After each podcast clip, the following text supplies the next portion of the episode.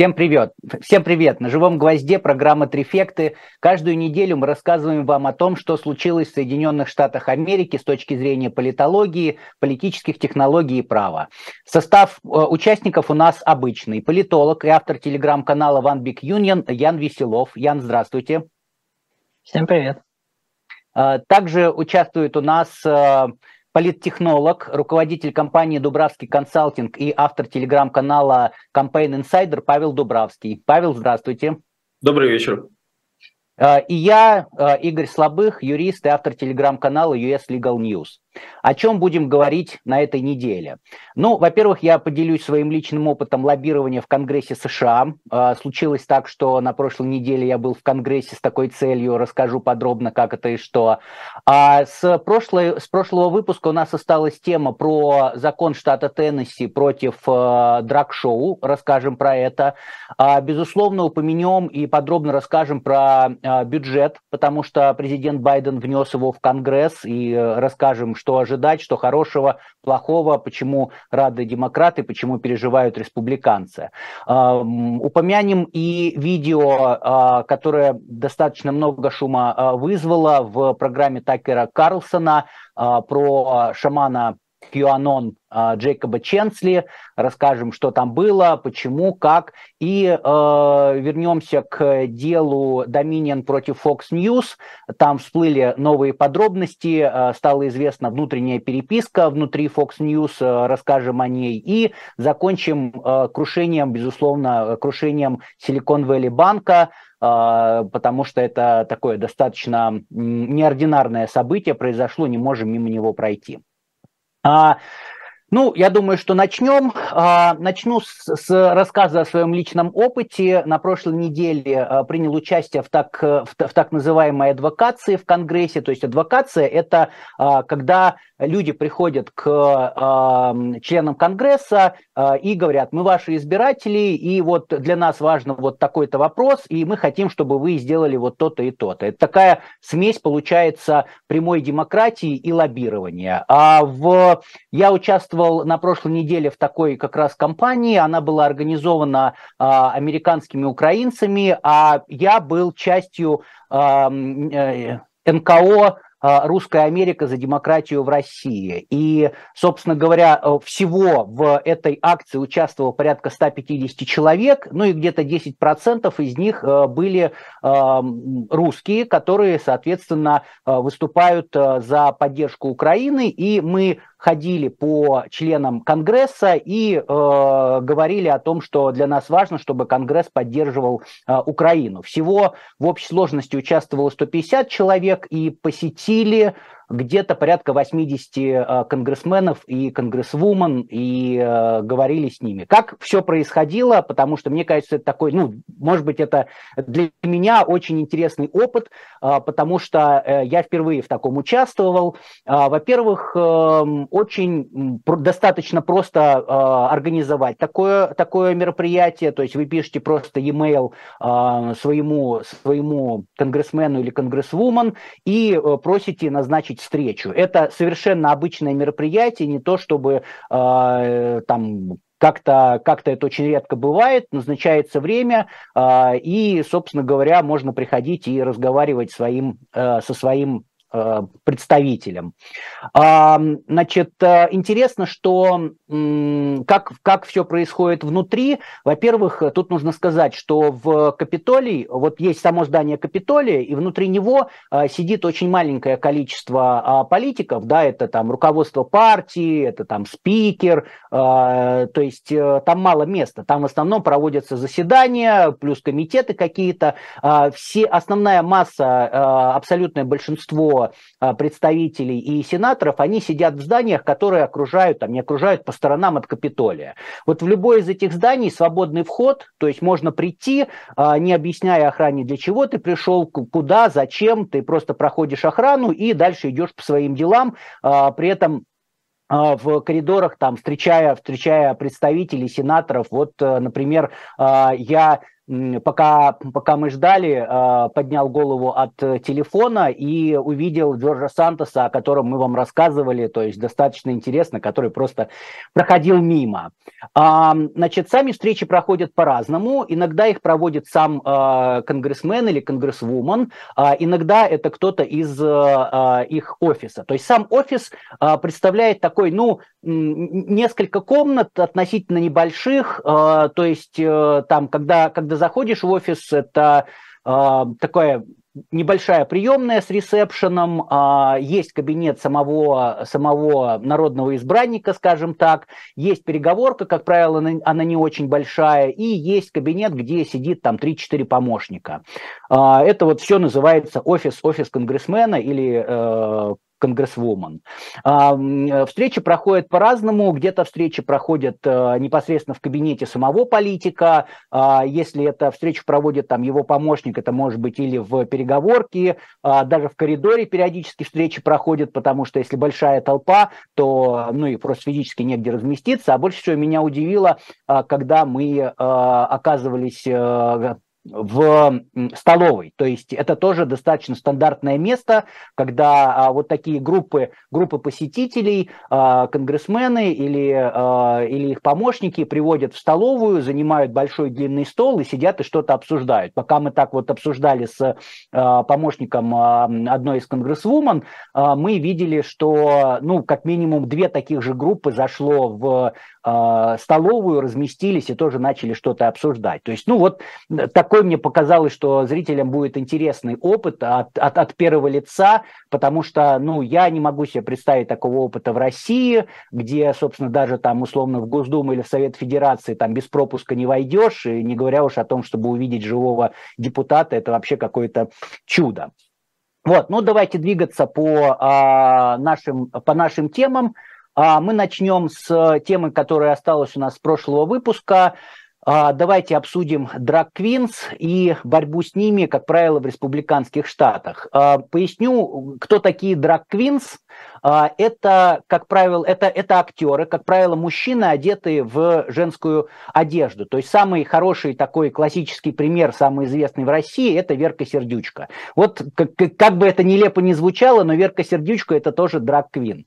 А, в республиканских штатах э, сейчас очень э, сильное движение идет за то, чтобы э, с ними бороться, потому что они ну, как-то плохо влияют на детей и, собственно говоря, говоря, мы об этом решили рассказать на примере э, штата Теннесси, где приняли целый закон против драг-квинс. Ян, расскажите нам, пожалуйста, как что происходит с точки зрения этого закона в штате Теннесси. Да, спасибо, Игорь. Я отдельно хотел вас поблагодарить за вашу общественную такую активистскую деятельность. Спасибо. Вот. А, ну и чтобы зрителям было понятно, что не только в России очень активно насаждают традиционные ценности и отчаянно борются с геями и трансгендерами. Вот в США тоже на самом деле э, это есть. Э, я думаю, мы в прошлый раз тоже говорили об этом, о том, что в последние годы, особенно вот в республиканской партии, вот эта идея борьбы с ЛГБТ и трансгендерами, в частности, она стала, наверное, одной из определяющих черт вот, современной идеологии партии. И это не только слова, это не только какие-то лозунги, только с начала нынешнего года в Заксобраниях Штатов внесли более 370 законопроектов, которые так или иначе направлены на ограничение прав ЛГБТ-граждан США. Из них около сотни связаны с ограничением медицинских услуг для трансгендерных людей. Ну, это различные хирургические операции, гормональная терапия и так далее. Другим актуальным вопросом участие в спорте тоже остается – в некоторых штатах вообще за такое положены даже тюремные сроки, ну, допустим, вот за оказание определенных медицинских услуг. Вот. Но этого недостаточно явно, видимо, и республиканцы решили пойти чуть дальше, создав такую своеобразную моральную панику. В штате Теннесси губернатор республиканец Билл Ли вот недавно подписал закон, который запрещает вот те самые драг-шоу э, в публичных местах любых. И этот запрет, он предполагает еще и уголовное преследование за повторное нарушение. На самом деле сам текст закона, он довольно такой обширный, и он запрещает представления для там танцовщиц топлес, э, танцовщиц го-го, экзотических танцовщиц, э, стриптиз. Вот. Но там отдельно прописано э, представление с участием танцоров, которые выдают себя за мужчин или женщин. Вот. И когда шли дебаты в законодательном собрании штата, больше всего, конечно, законодатели и демократы, и республиканцы говорили именно о, о драг-шоу, и они говорили, что это нужно для вот, защиты детей от трансгендерной идеологии, ну, которая, видимо, как-то заражает человека после того, как он посмотрел на танцы. Вот. И, конечно, пикантность ситуации добавила то, что в интернете быстро всплыла фотография из выпускного альбома губернатора Ли, на котором он носит э, парик и одет женскую одежду. Вот. И после подписания закона а, в одном из городов штата местные неонацисты вывесили баннер на мосту, и они в нем так сердечно поблагодарили губернатора за борьбу с геями и трансгендерами. Потом еще возник такой мини-скандал уже с вице-губернатором штата, потому что оказалось, что он ставил лайки в Твиттере под постами с а, гомосексуальным контентом. Вот. Похожий законопроект в конце февраля внесли на рассмотрение в легислатуру в штате Айдахо, а всего меры такие по запрету трек-шоу сейчас рассматривают где-то в 20 республиканских штатах.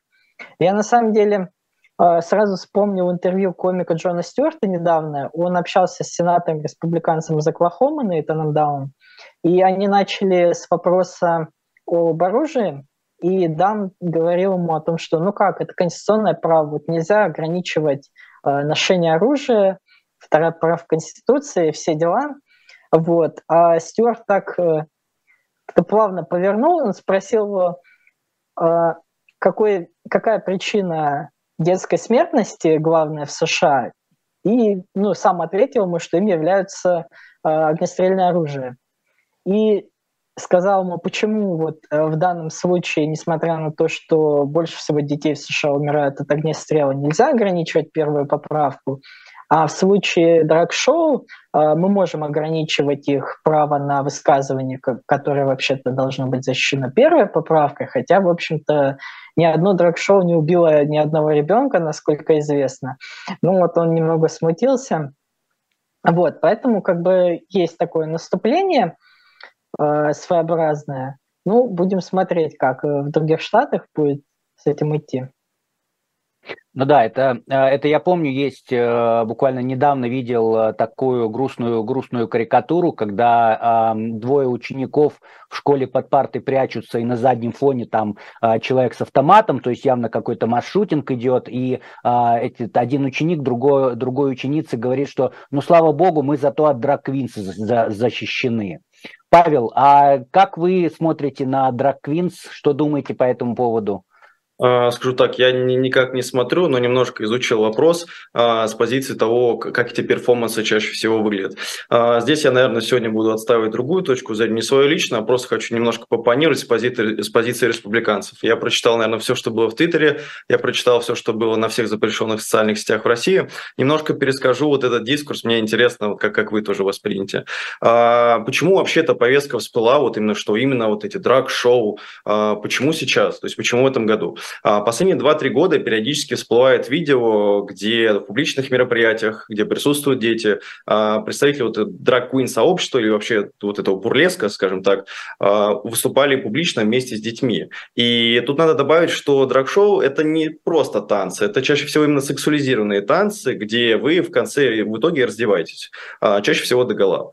Поэтому это такой первый аргумент именно с той стороны, что конкретно смущало. Во-первых, что это, по сути, стриптиз в публичном месте, во-вторых, что это стриптиз при детях. А, такой второй классический аргумент э, республиканцев и вообще в целом, наверное, правых, которые есть э, в США, это то, что, ну, условно, у ребенка есть несколько стадий там психосексуального развития. И вот те самые видео, которые появились, они демонстрировали что? Что девочка там 70 лет находится рядом с, с этой Queens, а, и она учит ее, как правильно делать тверк, как танцевать тверк, а другие взрослые кидают ей доллары, там, по-моему, по 10 купюр или там по 100 купюр. И вот как раз это и было то самое видео, видео, которое примерно полгода или год назад взорвало социальные сети, и все начали обсуждать, как же так это происходит, как они могут так поступать с нашими детьми, давайте оградим то самое там зловредное влияние.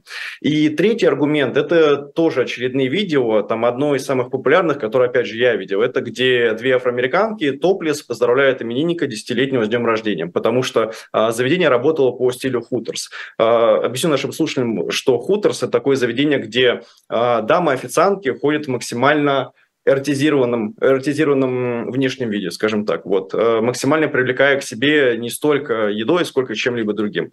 И вот как раз именно то, как вот вы назвали вот э, этих, э, скажем так, коллег, борцов за нравственность, они как раз вот выступают за позицию того, чтобы просто немножко убрать вот не с точки зрения даже морали, а с точки зрения влияния в общественном месте именно таких перформансов. И я тоже, кстати, посмотрел законопроект, э, там, да, там действительно определено конкретно, а, какие танцы нельзя делать, но, по сути, они все приравниваются к стриптизу. И главный аргумент э, республиканцев, он как раз в этом и заключается, в том, что, э, по сути, запретили просто стриптиз в публичных местах. Сами драг-шоу, как заведение 18+, в частном клубе, закрытом, там, ночном, не запрещено, нет ограничений этих мероприятий. Они могут также проводиться. Там есть ровно два критерия. Первое – это публичное место, там, где человек может случайно оказаться, то есть не там, где он специально билет покупает. И второе – это как раз э, то, что касается именно детей, то есть несовершеннолетних. И если мы посмотрим на республиканскую повестку в целом, что вот эти радикальные трамписты в виде Марджери Тейлор Грин, что умеренные классические республиканцы в виде Рона де Сантиса, они считают, что э, ключевой вопрос, который вот современная демократическая партия максимально навязывает обществу, это как раз вот либо трансгендерные переходы у, совершен... у несовершеннолетних, а, либо те самые вот эти культурные шоу с повесткой вроде э, драг-шоу. Но здесь надо просто добавить, что драг-шоу сами по себе, они не несут никакого угнетающего какого-либо а, смысла.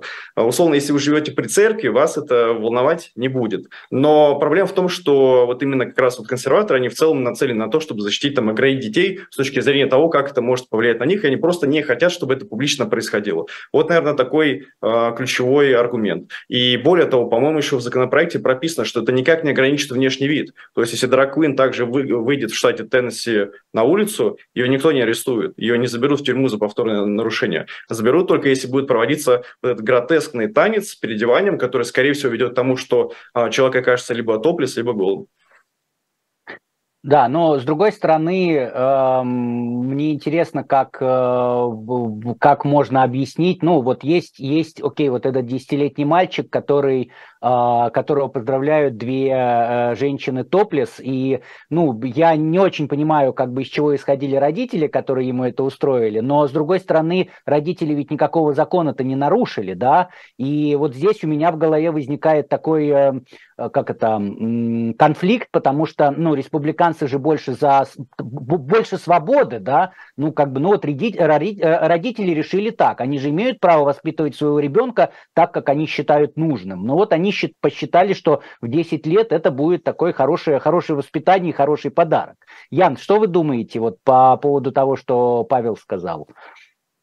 Ну да, здесь есть, действительно есть вот эта проблема, как бы с одной стороны вот этого такого либертарианского начала у республиканской идеологии, а с другой стороны вот этого консервативного э, такого правохристианского компонента который всегда, конечно, стремится скорее к каким-то ограничениям.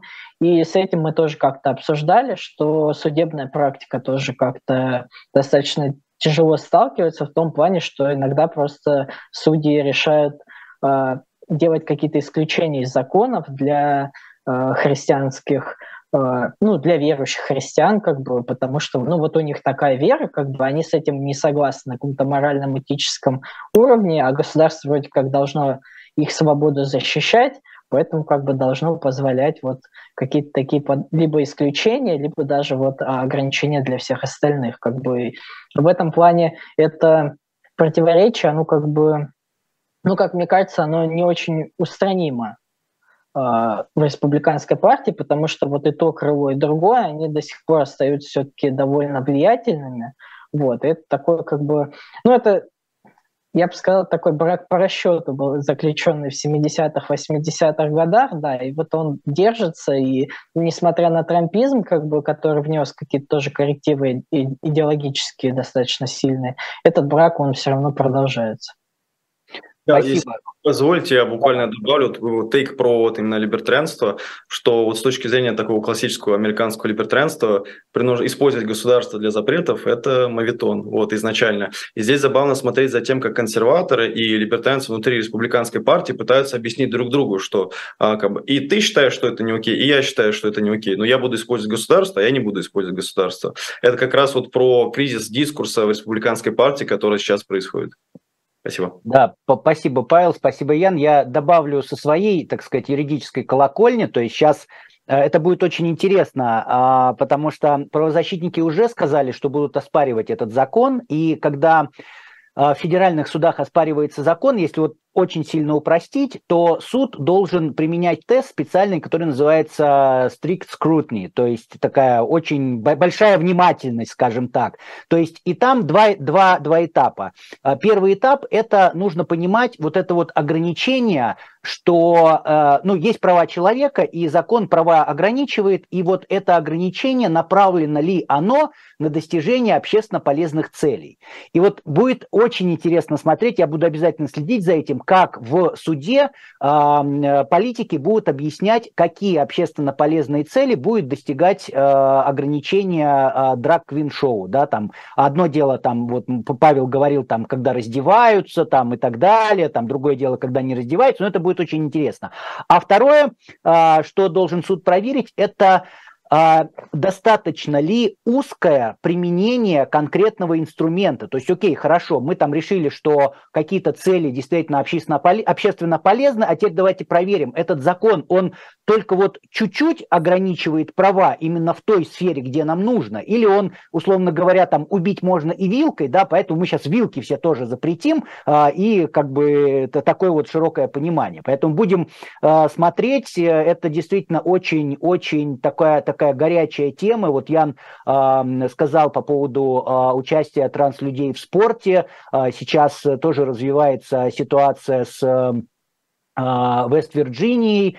Ну, будем, будем за этим наблюдать расскажем, это очень интересно. Но тем временем давайте переходить к такой, наверное, основной теме у нас сегодня. Это бюджет а, президент Байден на неделе внес э, бюджет в Конгресс на будущий 2024 а, год.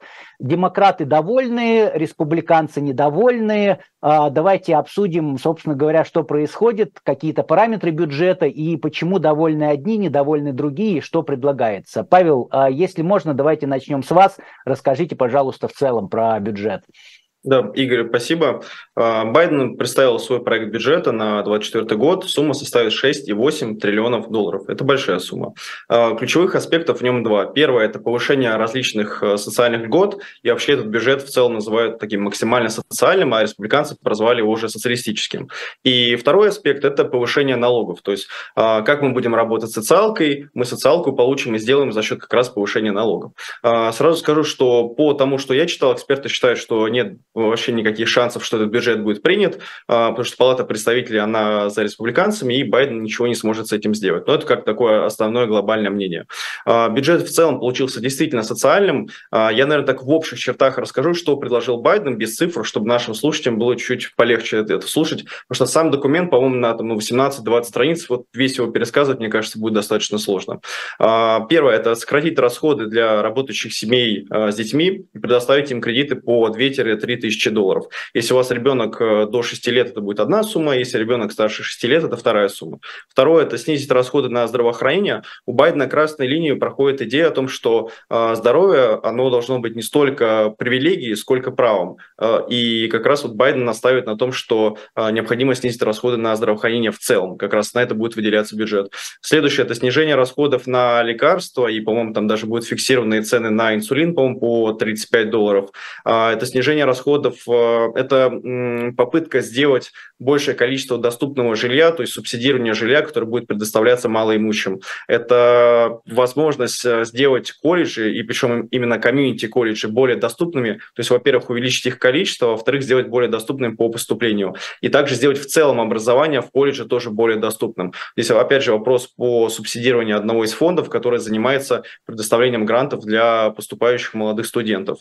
А, также в этом э, законопроекте-идеи э, были следующие тезисы о снижении цен на электроэнергию, на воду, в целом на ЖКХ, а, также новая программа по предоставлению бесплатного всеобщего дошкольного образования. А, также там был тезис о том, чтобы предоставить бесплатное детское питание там, для начальных школ и вообще для школ в целом. По-моему, это затронет там больше там, 9 миллионов э, школьников.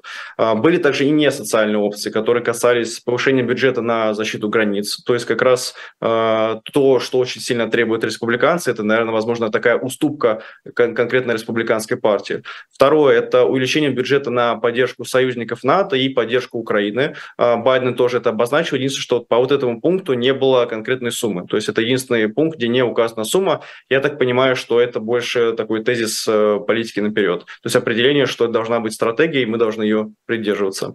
И третье – это увеличение бюджета на Пентагон. Э, в целом, если посмотреть на то, за счет чего это будет обеспечиваться, то такой ключевой тезис, что Байден собирается сильно поднять налоги. Но поднять налоги не для всех, а для отдельных физлиц, которые получают выше 400 450 тысяч долларов э, дохода.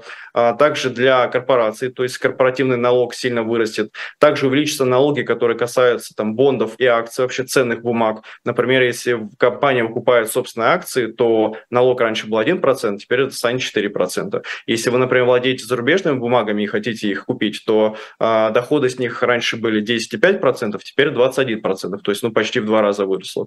И в целом корпоративный налог также поднимут 21% до 28%, и будет введен еще 25% налог на миллионеров. Он буквально так и называется. То есть для людей, у которых э, их состояние на сегодняшний день оценивается больше, чем 100 миллионов долларов.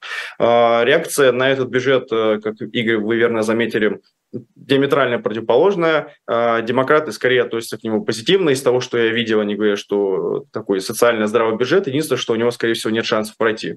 А, республиканцы считают, что это социалистический, даже коммунистический бюджет. Почему? А, потому что они выделяют сразу несколько групп, которые будут страдать только в силу того, что они зарабатывают больше, чем другие.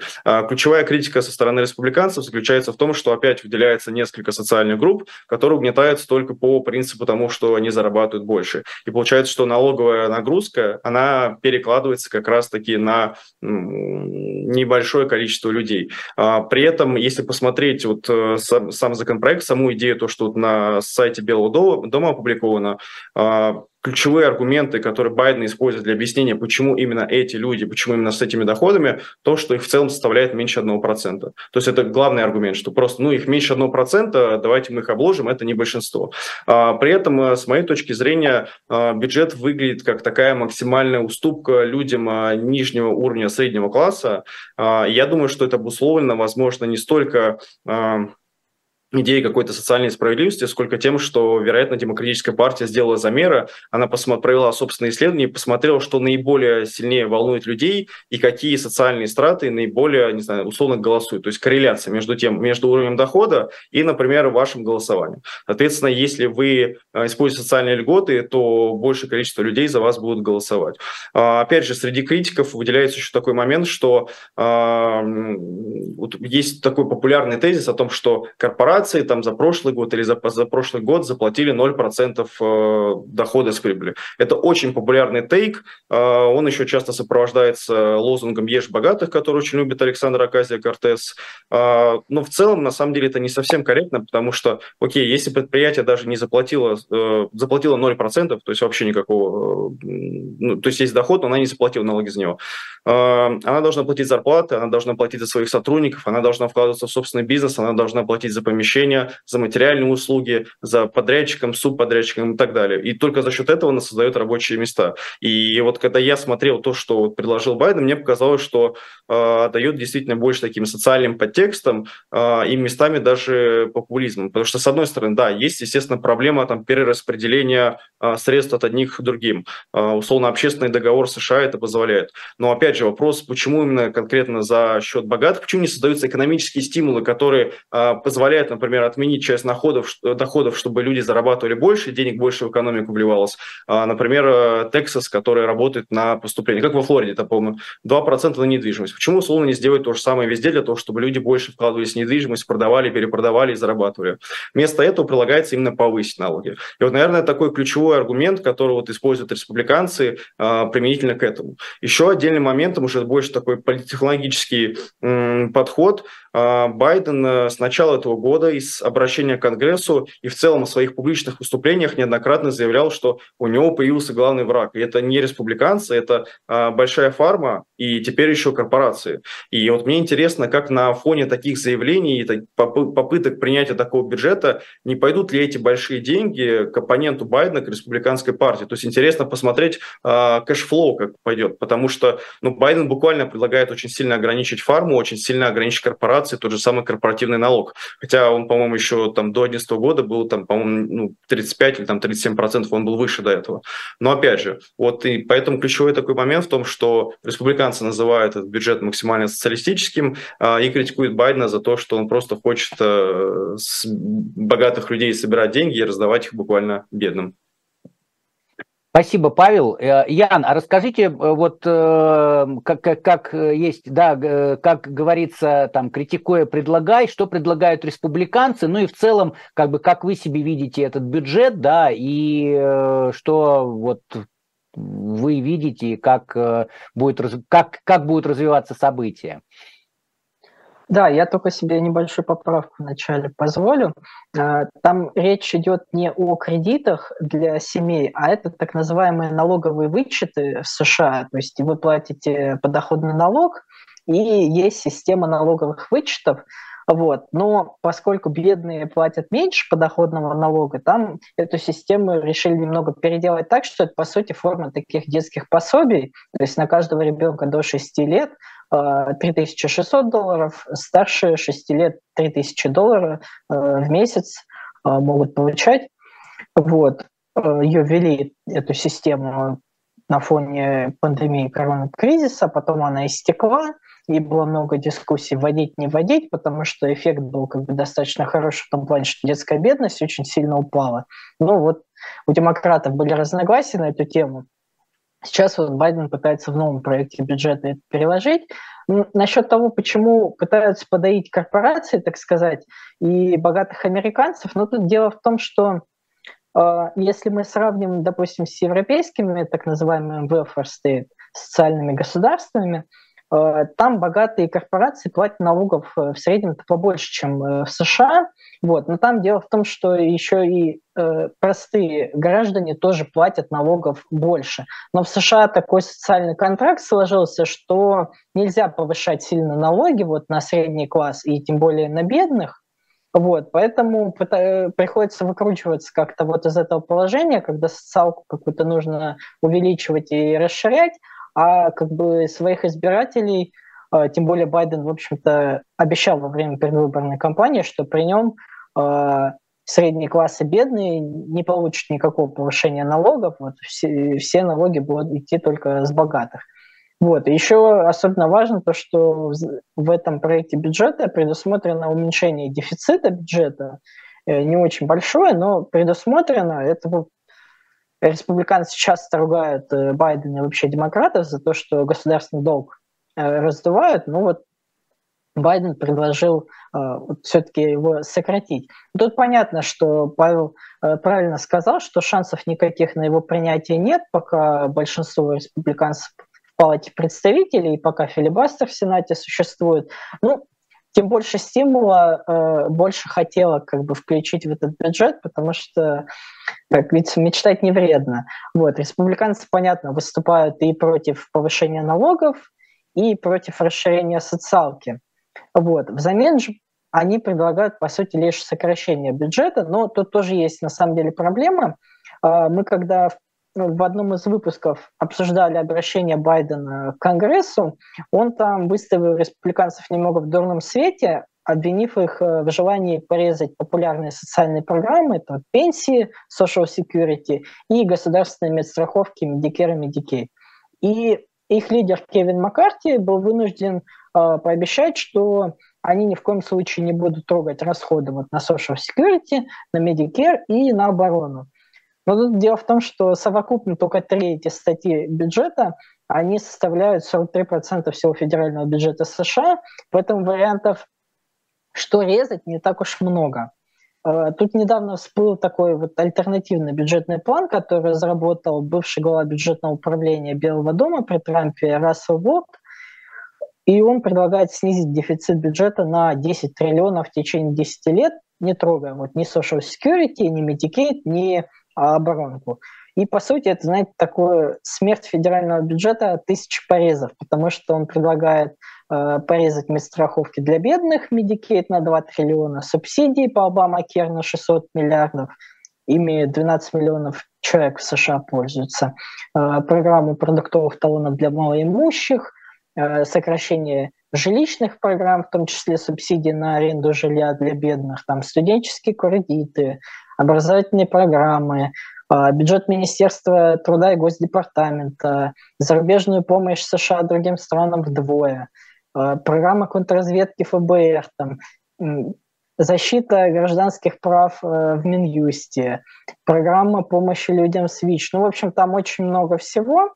И такое предложение, мне кажется, показалось радикальным даже для некоторых республиканцев, особенно те, которые избираются из округов не глубоко республиканских, а более таких конкурентных, в том числе там в Нью-Йорке, в Нью-Джерси, поэтому они не готовы взять э, его на вооружение и, насколько я понимаю, сейчас работают над собственной версией альтернативного бюджета, потому что есть традиция такая, когда действующий президент вносит свой бюджет, оппозиционная партия, она свой альтернативный какой-то предлагает, республиканцы вот пока не внесли, ну, работают, будем ждать.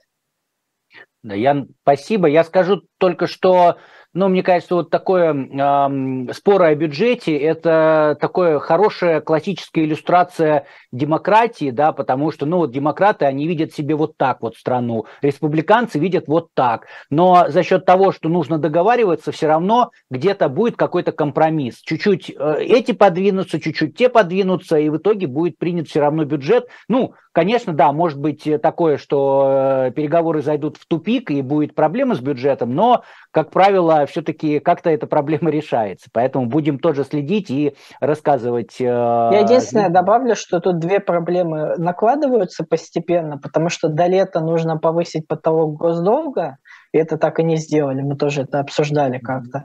А вот э, осенью будет как раз битва за бюджет, и там уже риск вот будет так называемого шатдауна, то есть э, как бы две проблемы накладываются друг на друга.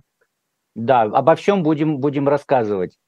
Окей, давайте переходить э, к следующей теме. Э, на неделе известный ведущий Fox News Такер Карлсон, он эм, показал ролик, в котором использовалось видео из с камер наблюдения в Капитолии, которые, которые засняли, что происходило в Капитолии 6 января 2021 года. Когда Кевин Маккарти пришел к, к власти и стал спикером, он пообещал выпустить а, там тысячи часов а, видеозаписей о том, что происходило 6 января, то есть сделать их публичными. Но а, Маккарти достаточно так странно понимал публичность э, и в итоге передал, передал а, возможность пользоваться этими записями Fox News и конкретно Такеру Карлсону, ну, что, собственно, тот и сделал, выпустил вот это видео, и на этом видео, что там самое главное, что всех поразило, то, что QAnon шаман, который, скорее всего, там больше всего известен именно под таким псевдонимом, Джейкоб Ченсли, он ходит по коридорам, вместе с ним ходит один или два полицейских, и такое ощущение, что они там дружат между собой, и как бы полицейские к ним очень хорошо относятся, и главный месседж этого ролика, он был в том, что посмотрите, член, э, Ченсли получил срок, он сидит в тюрьме ни за что, потому что вот смотрите, сами полицейские ему помогают, и, а он ничего не сделал. Ну и э, началась такая большая кампания в соцсетях, э, которую, ну не то чтобы возглавил, но во всяком случае примкнул к ней в том числе и Илон Маск, который э, задался вопросом, что а за что вообще Ченсли сидит в тюрьме, и как так э, получается, что вот его к чему-то приговорили к сроку, хотя мы видим, что он ничего не сделал. Но вот э, я, поскольку это действительно было достаточно громкое такое э, видео, которое сколыхнуло соцсети и подняло, э, как это, возобновило обсуждение 6 января, хотя уже его много и долго обсуждают, тем не менее я хочу э, рассказать э, вот об этом и э, хочу уйти от эмоций и рассказать о фактах, да, потому что а, в ролике показаны эмоции, а факты, они показаны в судебных документах. Поэтому я специально перед э, программой а, почитал, вспомнил а, соглашение о признании вины,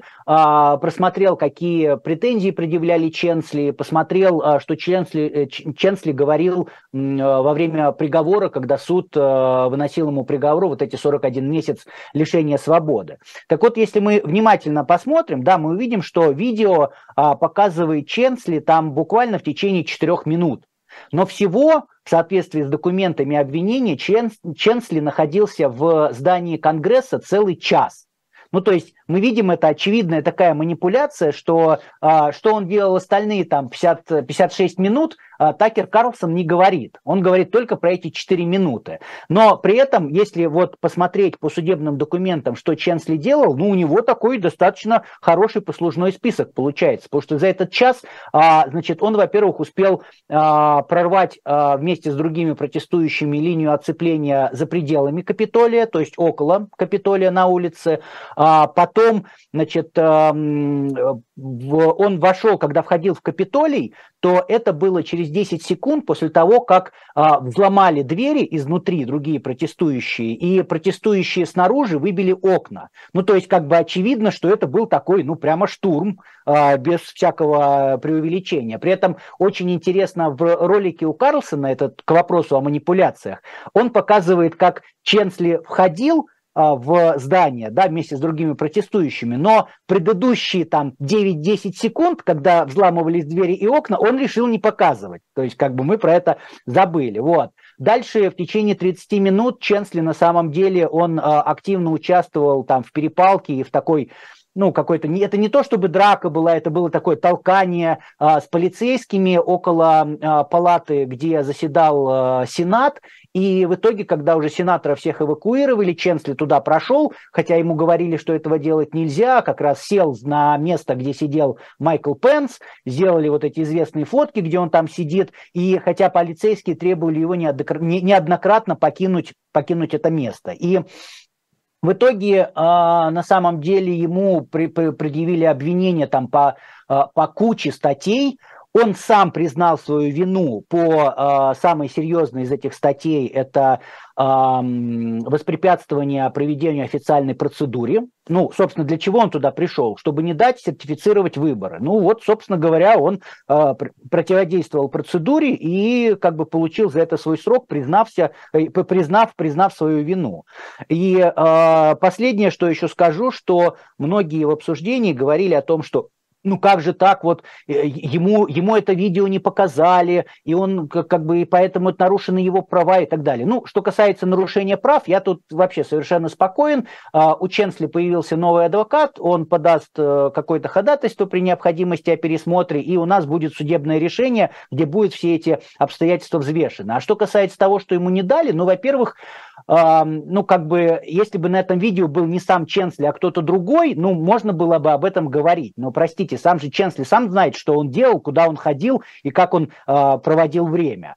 И в конце концов, на самом деле, об этом, об этом прокуратура уже заявила. В, в другом деле по Proud Boys, но тем не менее прокуратура сказала о том, что вся информация, в том числе это видео, была предоставлена Джейкобу Ченсли, и у него была возможность все это увидеть и все это значит, осознать, и что он, собственно, и сделал, признав свою вину.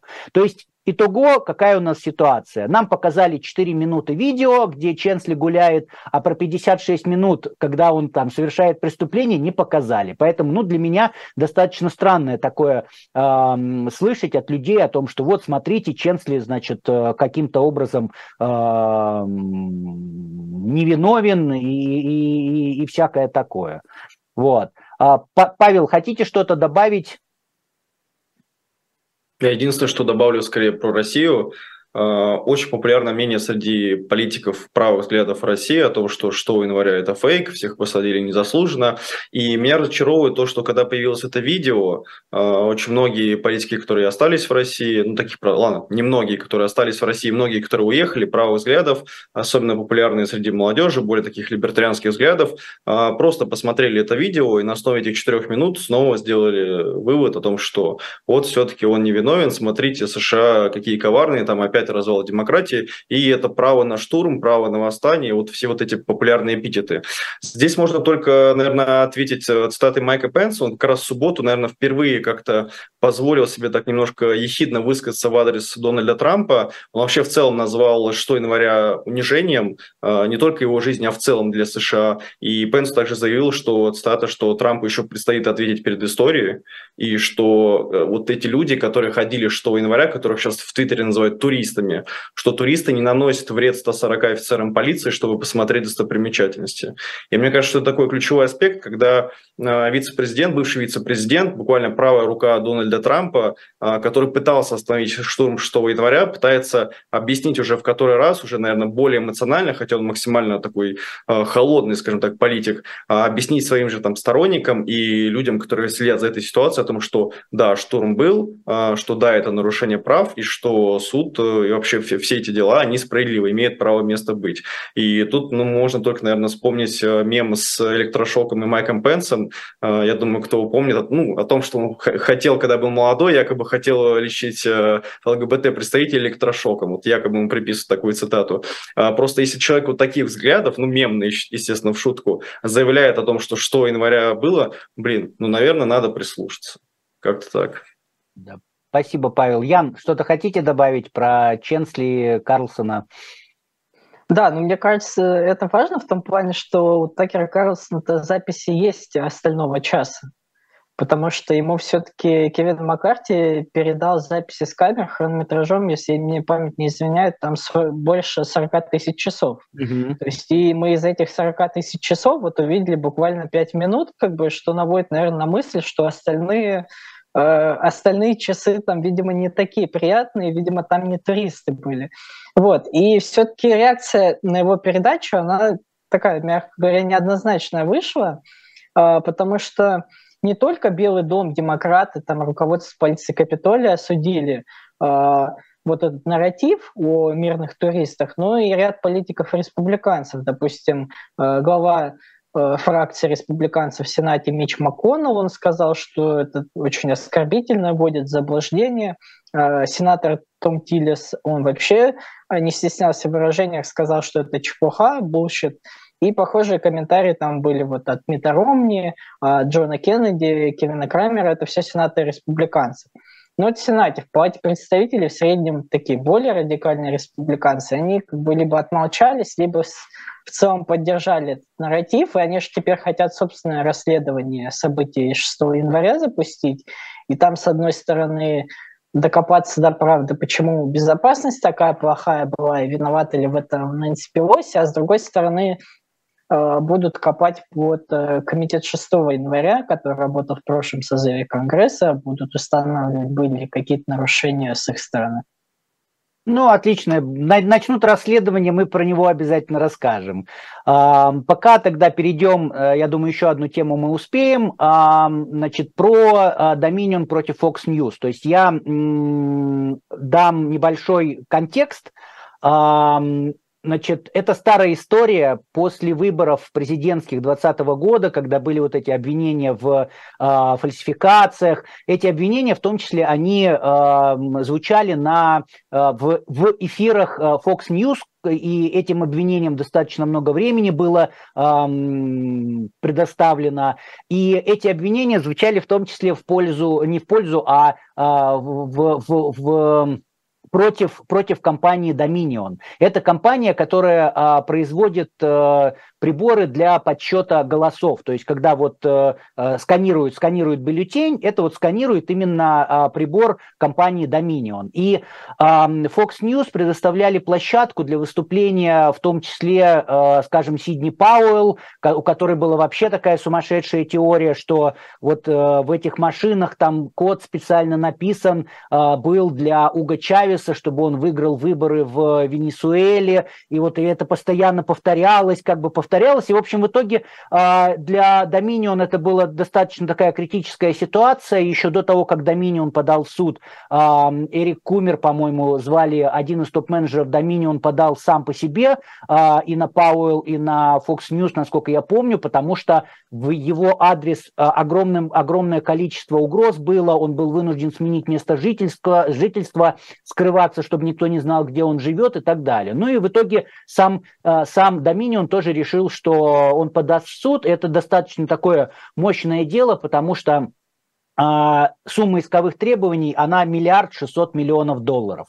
То есть реально сумма очень большая. А, есть у Доминиона такая, ну, не то чтобы проблема, такое обстоятельство. А, суд э, недавно признал, что Доминион – это публичное лицо. Это значит, что Доминион, э, ему недостаточно просто сказать, что это было неправда, то, что рассказывали. Ему нужно доказать то, что Fox News и ее, дочер... и ее материнская компания знали о том, что это неправда, и все равно продолжали рассказывать про эти фальсификации, в которые якобы был э, Dominion вовлечен. И, но этому э, для американского процесса это не такая большая проблема, как для российского, потому что есть раскрытие доказательств. И, собственно говоря, в ходе раскрытия доказательств такого э, Dominion запросил внутреннюю переписку, которая была внутри Fox News, и получил доступ и к ему e и к смс -кам. И поэтому вот сейчас всплыла эта информация, она стала публичной, и там поднялись такие большие волны, что э, шума от этого не меньше, чем от видео а, Джейкоба Ченсли. Ян, расскажите, пожалуйста, как, что там э, выяснилось из этой внутренней переписки?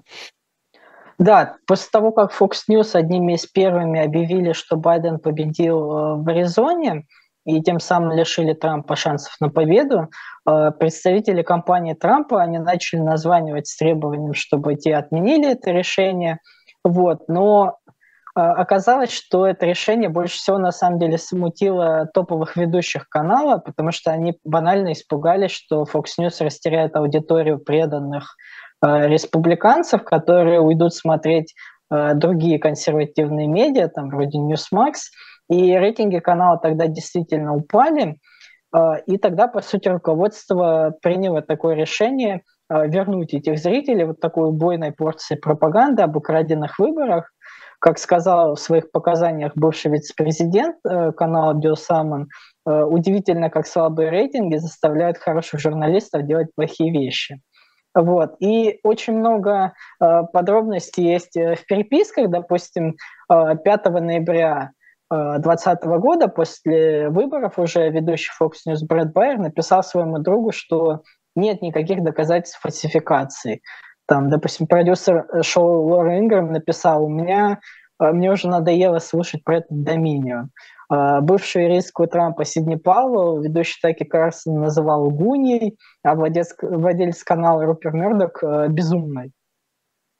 Также оскорбляли довольно сильно адвокат Трампа Руди Джулиани, ну, то есть за глаза как бы в личной переписке они называли там его безумцем, э, идиотом, но при этом они как бы продолжали обоих звать э, на интервью, э, транслировали их э, обращения, их пресс-конференции, вот. Э, кстати, и Трампа тоже Такер Карлсон, например, в личной переписке называл демонической силой и таким уничтожителем, и боялся, что вот он может уничтожить канал Fox News, если мы поведем себя неправильно. А за два дня вот до беспорядков э, в Капитолии э, Карлсон вовсе написал своему коллеге, что вот никак не может дождаться, что мы уже оставим Трампа позади, будем его игнорить полностью, и добавил, что яростно его ненавидит. Вот. Но ну и как бы, в общем, позиция Dominion, она была в том, что, ну вот смотрите, по телевизору они вам говорят одно, что выборы были украдены, что вот э, Трамп обоснованно э, требует э, отмены там или пересчета или чего-то еще, а в личной переписке в общении друг с другом они говорят, ну, не было никаких фальсификаций, как бы это все глупости полные. Э, те, кто заявляет об этом, э, они безумцы, в общем, а Трампа чуть ли мы не ненавидим. Вот. И, собственно, они пытаются как бы этим доказать, что был как бы действительно какой-то умысел, что эта ложь была вот э, сознательна. Еще аналогичный иск уже на сумму помощью еще больше, на сумму 2,7 миллиардов долларов против Fox News подала другая фирма uh, Smartmatic, она тоже делает uh, машины для голосования, и у них, собственно, иск такой uh, похожий, вот, и из-за него одного из ведущих, Фокса Удобса, вообще уволили с канала, потому что вот он очень много говорил о массовых фальсификациях. Вот. Так что довольно угрожающие иски. Будет интересно, на самом деле, чем закончится.